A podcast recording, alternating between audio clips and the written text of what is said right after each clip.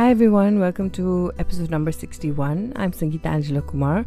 And just a disclaimer this podcast is not a happy podcast. It's a bit depressing and a bit sad. So, um, it's not like my usual podcast. So, I would like to warn you uh, that if you're feeling happy and you want a happy podcast, this is not the place you should be. Um, today, I'm going to be talking about failure and I'm going to be talking about different types of failure. And uh, yeah, so like I said, disclaimer, not a happy post. Um, so let's get started. So, um, nobody uh, who's ever a parent wants their child to fail. Um, I'm not just talking about ambitious parents who want their children to go to Harvard or Stan- you know Stanford or Oxford or you know the best colleges, St. Stephen's College in India. Um, every parent wants their child to be successful. You don't give birth to a baby thinking, "Ooh, I want a failure."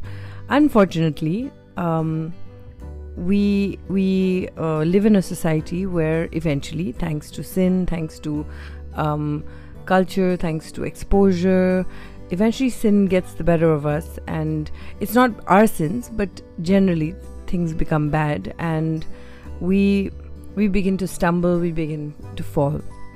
When I was in school, I never thought that my life would amount to be nothing. Like I would, I always thought like I was like uniquely made, and I I believed that I was uniquely made. I was wonderful. I was talented. I had parents who were talented.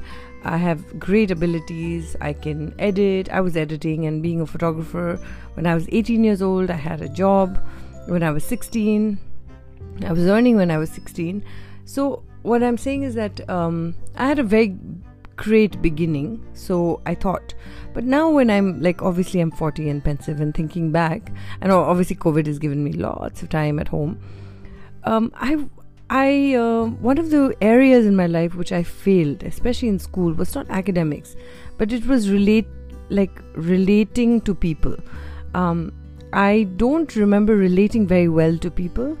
Uh, I was quite a lonely kid, and although everybody was my friend, but nobody was my friend. Like, I didn't really have roommates um, who wanted to be my roommates. And I remember one instance in my life, I think it was in eighth grade, where everybody in the class, uh, all the girls, didn't want to room with me.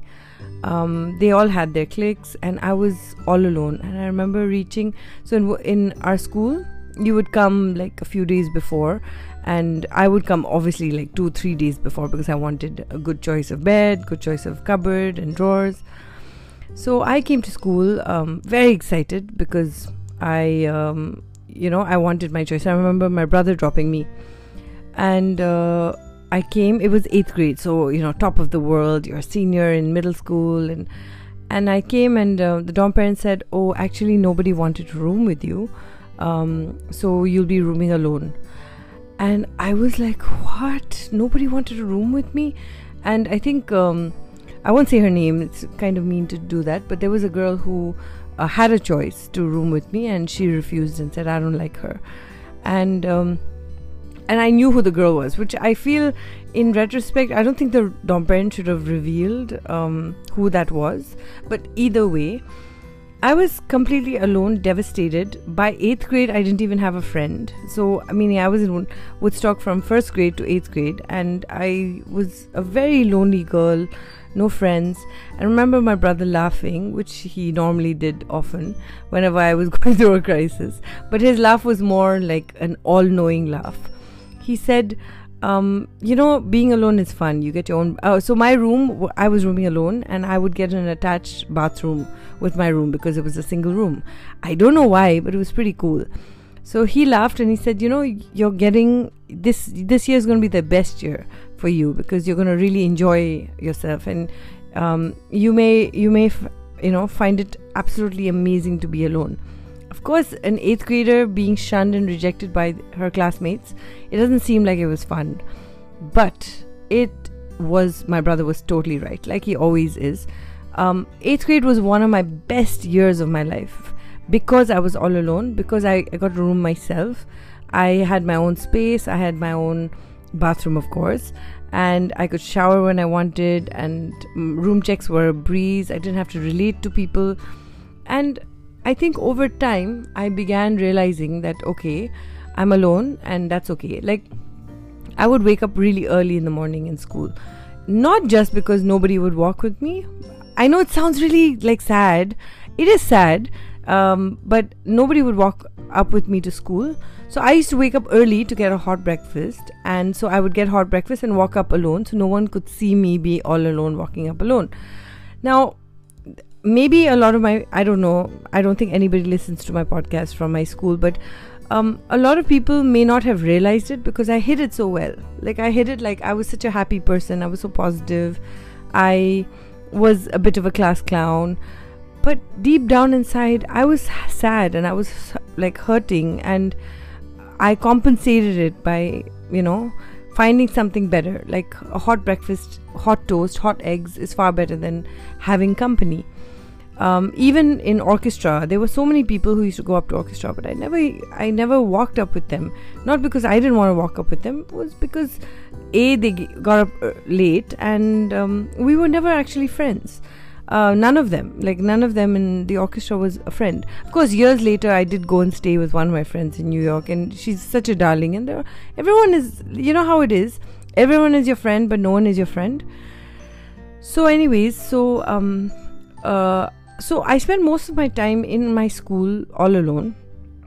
And that was fine. I made up with it by having hot breakfasts. And some sometimes I would have like friends join me, like people who wanted to catch up with their homework or study for an exam. Then they would join me in the mornings and then we would walk up together. But again, that happened in high school. So once I hit high school, um, again I didn't really have uh, like I had a fr- like I did have a few friends but no one really that I could call my friend. Like I, I'm not in touch with anybody. Nobody from my school came for my wedding. Um, it, it's just been like that. When I was in 12th grade, um, we had an option to have apartments. Okay, in our school, our school's very cool. Um, so four girls would come together and they could have an apartment. Um, so I obviously didn't have anybody asking me to be in an apartment, but I opted for being alone in a room because I remembered eighth grade and I remembered how um, fun I had. And lo and behold, eighth grade was the most fun. uh, sorry, twelfth grade was the most fun I had because I was all all alone, and I realized that solitude actually was um, a place of comfort for me, and I really enjoyed that. Uh, so yeah, that's that's actually where loneliness and um, solitude began, and it wasn't so bad. Um, so I may have failed in having friends, but my failure was turned into victory because I found that I could spend time alone and not be, um, you know, like shaken or broken because of it. Uh, because I was alone, I was able to choose the subjects I wanted, enjoy my high school. I wasn't bound by science and maths, and I did arts. And, you know, like I, I really had a wonderful time when I was a senior because I chose the subjects that I wanted to choose. Still, I didn't have any friends, so it was still um, not great, but then I graduated. So that's part one of failure in school. Um, the next part, I'm going to talk about failure in college. Stick with me.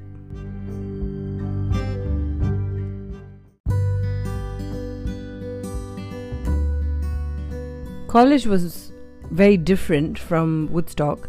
Obviously, Woodstock was very sheltered, but uh, I miss the no friends that I never had uh, a lot. Uh, I think it was the idea of friends that I missed and uh, idea of familiarity. Mm-hmm. In Bombay, it was very hard. People were really mean in Bombay because um, I spoke differently and I had an accent. And so, before even speaking to me or getting to know me, I would always be attacked saying, What's with the accent?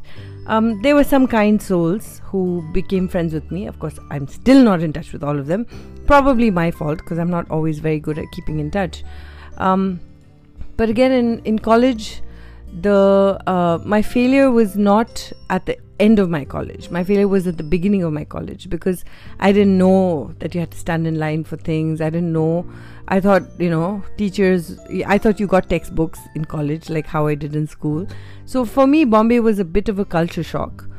um, and Indian colleges were a, a, culture shock because I thought Woodstock was an Indian school, but it wasn't. Uh, it was an international school, and uh, in the truest sense, like we didn't have uniforms and we had, you know. So for me, uh, being in Xavier's was um, a very daunting experience and was so I was failing. I almost failed uh, my first year, and I remember the person who helped me, Fleur Fleur ma'am, who used to teach history, uh, she, I remember, looked at my test, looked at me, looked at, you know, remembered my accent, and said, Did you know Kea? So I was like, Yeah, yeah, Kea was my senior in school. So she said, Are you from Woodstock? So I was like, Yes. I, as in, she asked me if I was from Woodstock before, and then she asked me if I knew Kea and Paulden and all the other people who had been. And she said, Oh, don't worry, everyone from Woodstock fails in the first year, like almost fails in the first year. So I was like, What? So it was basically adjustment. So I wasn't able to really adjust into school, into college. Uh, second year was fantastic. I got a, I, I did well. I began to understand what guides were. I began to take notes in class and, or not take notes in class. It depended on the teacher because, like, I was in English so, Pearl, you had to take notes because she was brilliant with her notes. She did her research. You didn't even have to go to the library if you had Pearl. Whereas um, Shefali was so much fun, uh, but her notes weren't always great, but she was great at points. So, you could use Shefali's notes and go to the library and use those notes to find things. Niti was also similar to that. Um, Eunice was, I, I think I was just scandalized by Eunice D'Souza. Like, she was so, like, m- brilliant but I don't think she prepared us very well for exams. And eventually, in Indian colleges, if you'd like to know, Indian colleges, it's just only about the exams. It's not about education or the process of education or anything. Of course, third year was the opposite of failure. It became nice and exciting, and I got into my element. I got a few set of friends, uh, not too many. I wasn't so popular, but I, I found a niche, I found regularity, i I found um, comfort, and Xavier's like the woods were my comfort. Not the fancy woods now that you see, but the uh, my solitude was rewarded with a lonely bench under some palm trees, early morning. Like my classes would begin at 9:30, 9:10, but um, I would be in college at 7:10 because I just loved being alone and just loved the the quiet um, of solitude. But again there was this hollow empty feeling of not having friends not having that you know everyone had childhood friends everyone had school friends but i didn't have any school friends. So then i didn't really make too many friends and with the finger like like handful of friends i went and started work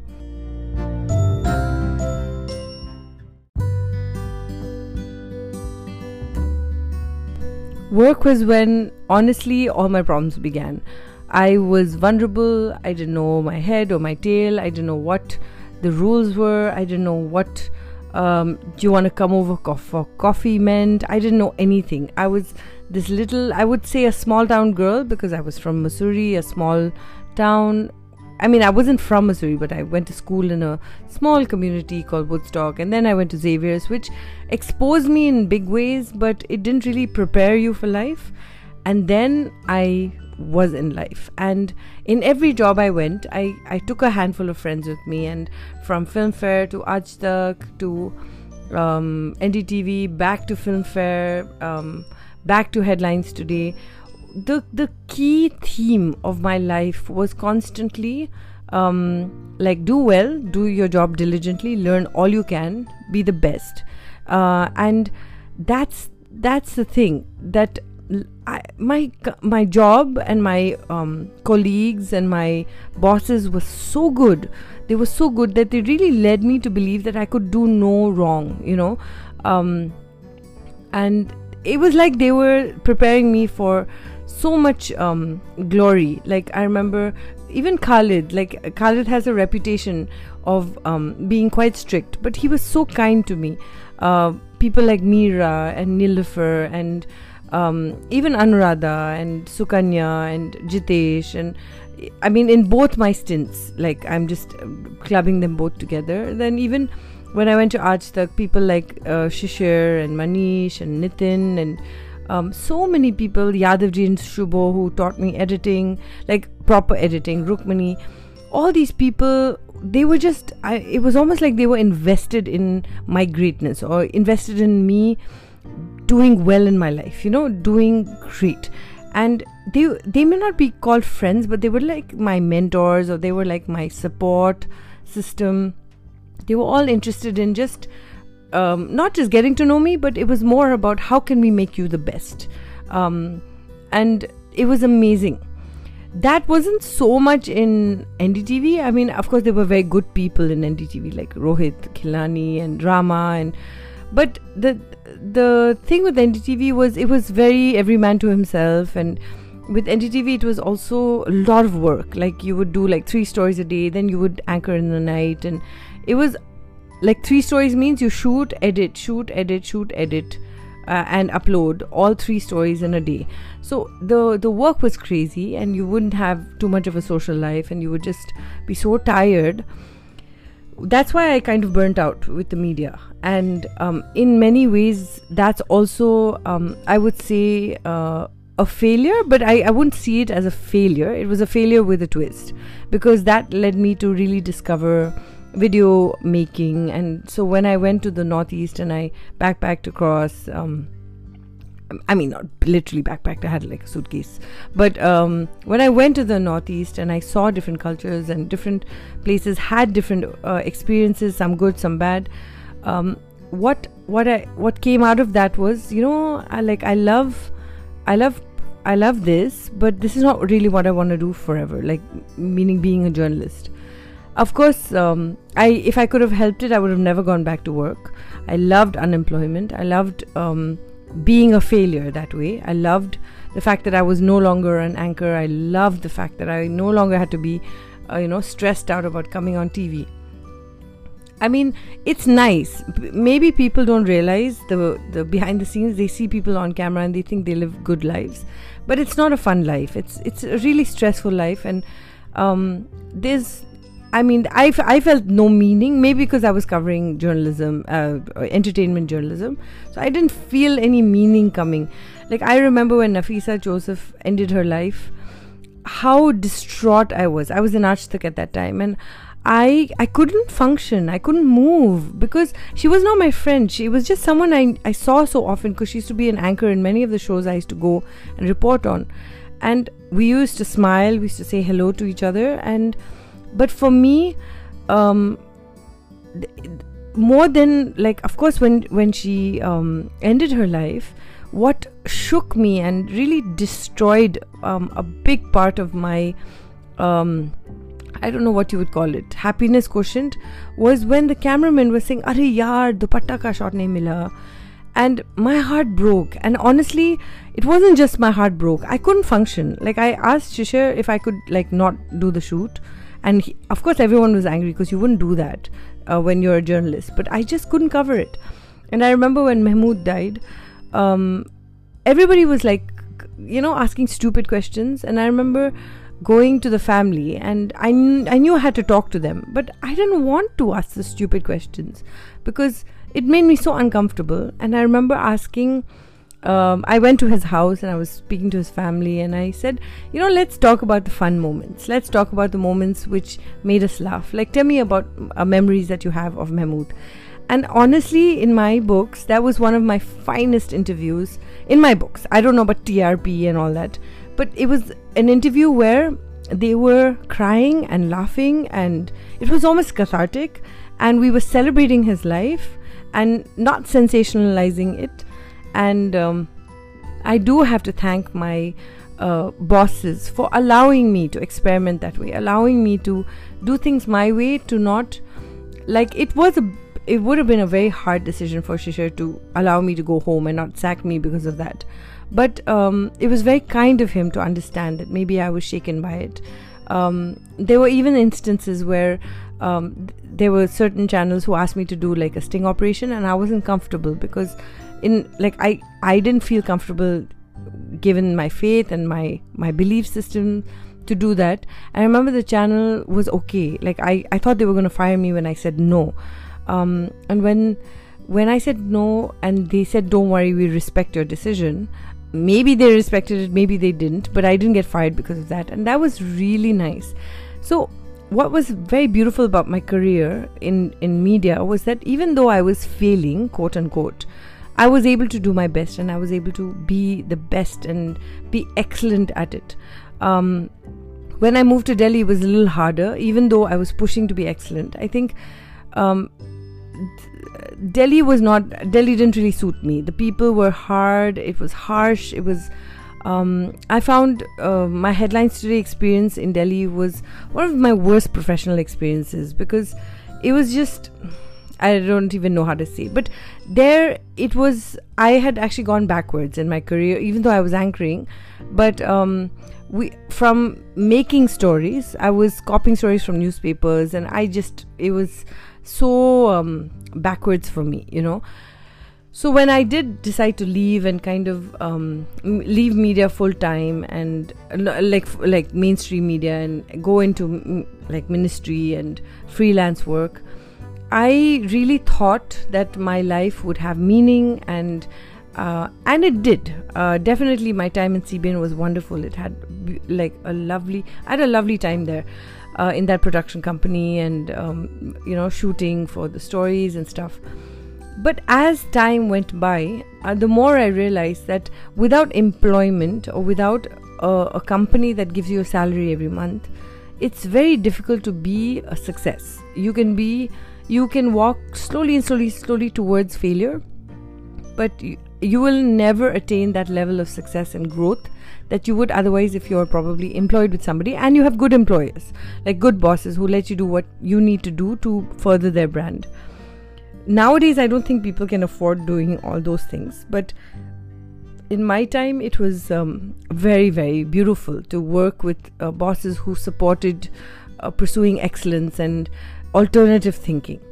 So when um, freelance started and this was about 10 years ago um, it, it may have started with a little success. I remember in 2010 i had my first shoot um, with um, a known uh, photographer and it was fantastic. We had two days of shoot in goa and i was doing the making of and it was fantastic and really amazing experience but over time that freelance gig started becoming um, like you know it, that photographer made life so easy for me but not everybody was like that i didn't calculate how i had how, how i would have to run after um, clients, beg for money, beg to be paid. And I can totally understand uh, people, including celebrities, who are struggling with with day to day needs because their payments haven't been released.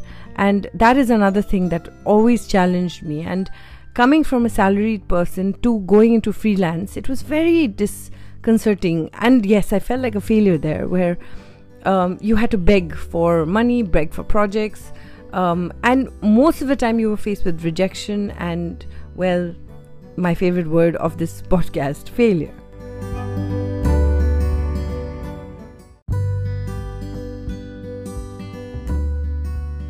Then comes my favorite topic marriage, relationships, and the failures of it.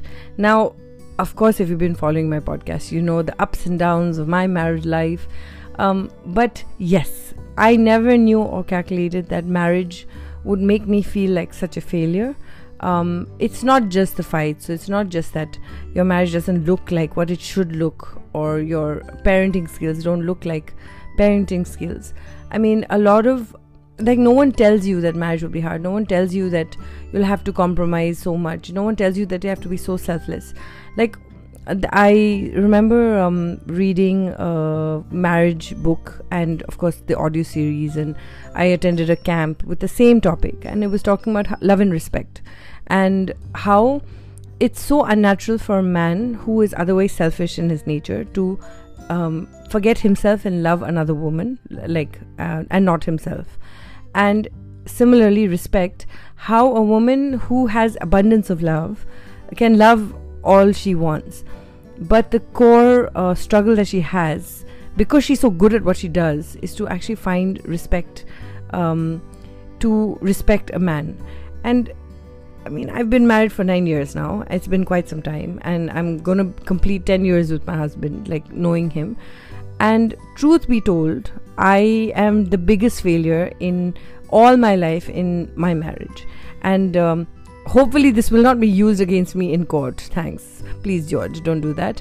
Um, but i think what happens is that you go into marriage thinking the best. You you want to be the best version of yourself. But inevitably every marriage and newlyweds if you're listening to this or people who are not married if you're listening to this word of caution marriage is not fun. It's not enjoyable. It's not uh, great. It's not beautiful. It's it's really hard. And it's um, it's impossible. Actually, I feel like it's impossible for a man to love a woman. Really, like I I remember having a fight about um, something that I felt like oh I want love, but all uh, my husband was thinking about was his ego. And actually it really comes down to ego versus love and love versus respect. Women will never respect men because we just we we need to be wowed. You know we need to have a man who will really wow us. Like i have been wowed a, a few times in my marriage but it's it's not even 10 times for me to count. But i have you know looked down and disrespected my husband more than thousand or million times. Um, it's a failing in me. It's a failing in my personality. Of course love and respect comes down to how we have to use uh, it's a christian book. So it, how we have to use god's love to help us transform us to be able to do supernatural respect or supernatural love. And truth be told my husband and i are not really into reading the bible. We don't i mean of course before marriage i really wanted to be married to a guy who read the bible but um, reality set in we don't really read the bible we don't really go to a church we we're not very regular with uh, faith kind of stuff. Um, and we are we're lost you know i mean we i'm sure we have our own individual relationship with god but um, in terms of like you know the ideal that christ will be the center of your marriage and he will help you and like in our vows like i keep quoting this in fights uh, which is terrible but i do. Um, like in our vows it said to love and to cherish with god's help. So our pastor added a line saying um, for richer for poor and all that right in the vows. So he said with god's help i will love you. Uh, with god's help i will do. So the fact is that even the vows for us were always reaching out to god and saying with god's help i will love you uh, even when you disrespect me or with god's love uh, um, with god's help i will respect you even though you're not loving me but truth be told, um, it's not possible for uh, men and women to love and respect each other. I, I think it is a far fetched dream, and uh, I know that um, there are days when it's so good and you're living in this bliss. And honestly, what I say to those days is those days are a lie. All days that are happy in your married life are all like just smoke screens. The truth is, what a person says in fights is actually what they feel and people who say i didn't mean it and all that it's all crap um, what you say is what you feel when you're angry you all all um, all chips are down all your vulnerabilities come out. And i've realized that there've been a lot of nasty things that i've said to my husband and there are a lot of nasty things that he said to me.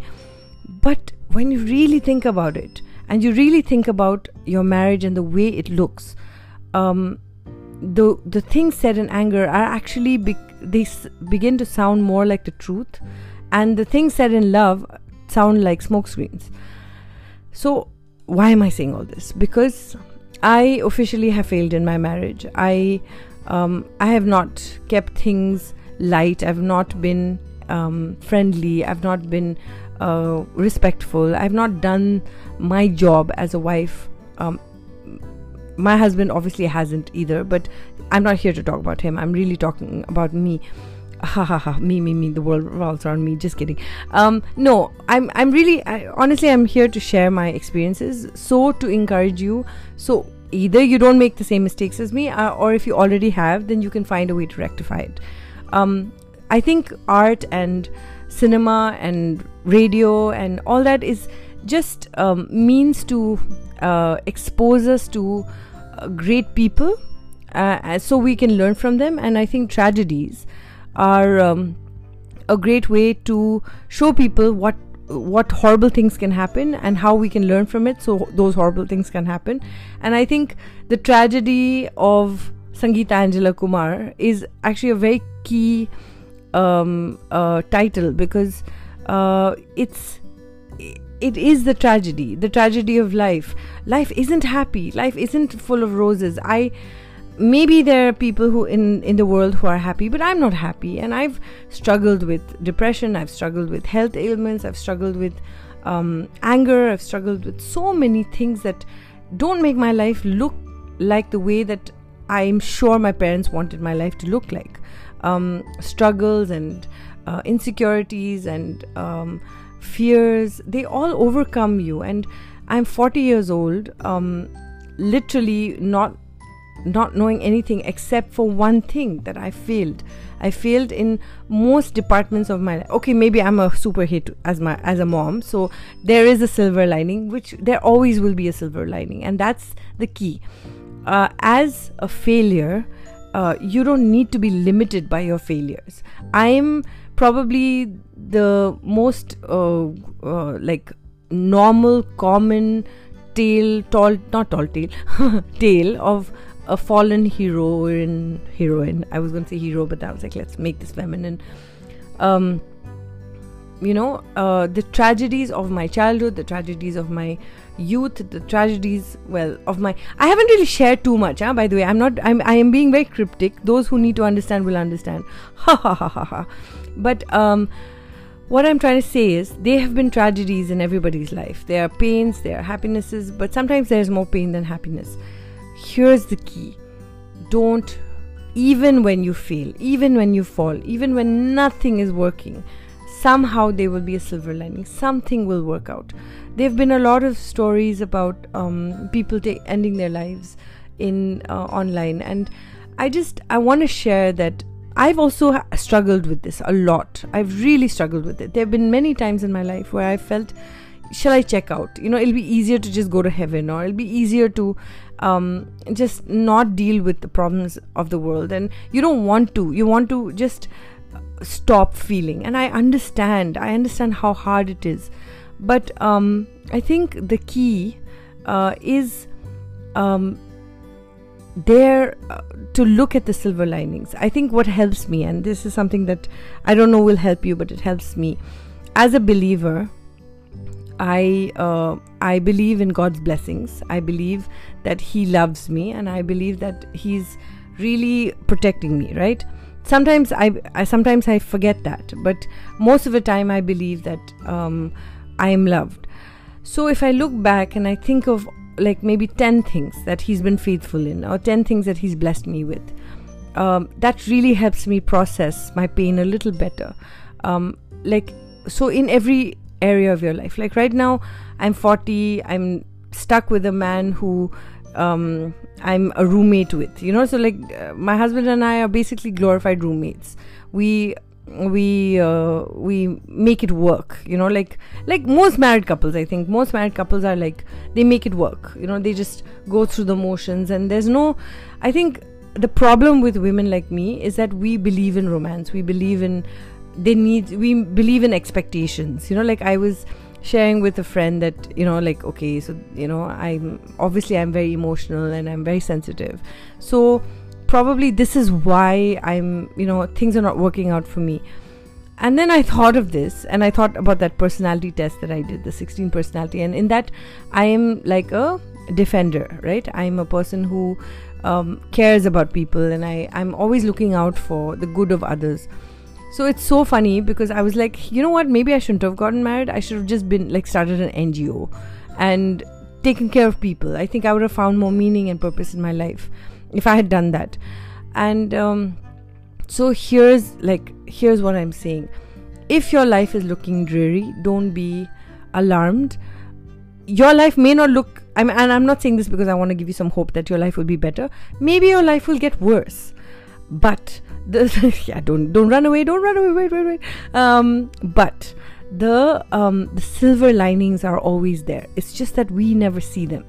Um the silver lining in my life is that i have a wonderful loving um, sweet little naughty uh, daughter uh, who I love, who adores me, and I know that eventually she's going to become a teacher. Uh, teacher, okay, maybe she'll be a teacher also, but she's going to become a teenager and maybe resent me and maybe fight with me, and that will be a day that I don't enjoy.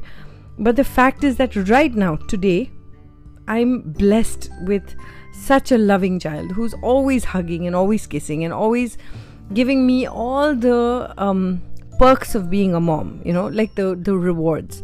Uh, I'm blessed with having two of the most amazing parents who are so invested in my life and who who will like be worried about me and always call me and always ensure that I'm okay and they're still like I'm still their little baby I'm still their little girl even though I'm 40 years old.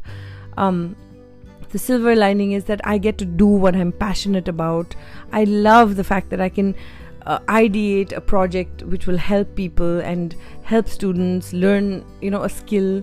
I love that i have the ability and the technology to support my passion um, and work so this is something that i never had in my career. I never had a studio setup. I never had it took a long time. It's taken about uh, like what five years to set up a studio and run it. And and then of course you'll have those uh, some uh, funny people who take advantage of you and want you to do free videos. But it's nice to be a business owner even though i'm not so successful but it's nice to be able to um, create plans to create videos to create content to create encouraging videos uh, videos that will um, bless people so i i'm one of the very few people in the world who actually gets to control uh, what I do and do what I love. And I'm very, very grateful. So th- that's already like three silver linings. Um, there are many, many more. Um, I, of course, have still have my good looks. Just kidding. Um, and it's just I l- life is not that bad, even as a failure. And I am one of the biggest failures in life. You know, like if you would you would have told uh, somebody what do you think Sangeeta will do um, you'd be like, oh, she'd be like famous and she'd be in an anchor, she'd be on TV. And I did that. I did all of that, and that was wonderful. And maybe the second stint of my life wasn't supposed to be so successful. Maybe I was supposed to be a failure. But in that failure, there is uh, a deep rooted joy which never goes, or this deep rooted satisfaction that never goes. So if you are feeling low and if you're feeling um, uh, if you're feeling like let down by people or and people will let you down you know trust me um 100% of people are not your friends like i have a I knew someone who used to say koi kisi ka dost nahi koi kisi ka dushman nahi which means no one is anyone's friend and no one is anyone's enemy. And I've always held on to that. Even though that by the way that person is not my friend or my enemy like that person doesn't even talk to me. Um, but I love that. I love that um, if you go about your life looking at people like you're not my enemy and you're not my friend, um, it will protect you because I have realized that friends always let you down. And enemies. I mean, you know, enemies are maybe your most faithful friends eventually. Um, so uh, f- focus on the silver lining. It's it's a hard time that we're all living in with so much happening around us. I mean, we're not just talking about cyclones and earthquakes and deaths and 8 8 minutes and 46 seconds and um, coronavirus and SARS and Ebola and uh, diseases and heart diseases and cancer and so many things that threaten your existence. But if you focus on the silver, silver lining, then um, maybe maybe there's a slight smile that can make your day a little beautiful. So, on that note, this was my 61st podcast, The Tragic Life of Sangeeta Angela Kumar, where eventually I am still celebrating, I'm still um, afloat, uh, still around, and um, thanks for joining me in this super long autobiography podcast. I hope you enjoyed it and I hope you learned from it and I hope you're encouraged by it because on dark days, um, honestly, of course, I go to the Bible, but I also remember and never forget that. Um, I mean, God is going in front of me, through me, and behind me. Um, and I he's never going to let me go. Like I I'm going to end with this beautiful story that many of you would have heard, but it's it's my most favorite story ever. It's uh, called Footprints in the Sand. and uh, the story goes where this man is, um, I think, on his deathbed, and he looks at his life and he sees um, two foot, four of like two sets of footprints uh, walking on the beach, and then he sees um, the hardest parts of his life and only one pair of footprints. So obviously, like defensive, he goes to God and says, "What is this? Yeah, you know, you know, you, where were you? You know, uh, you left me." And Jesus says, um, "My dear son, I was, I didn't leave you. I was carrying you." And I think that's that's that's so beautiful.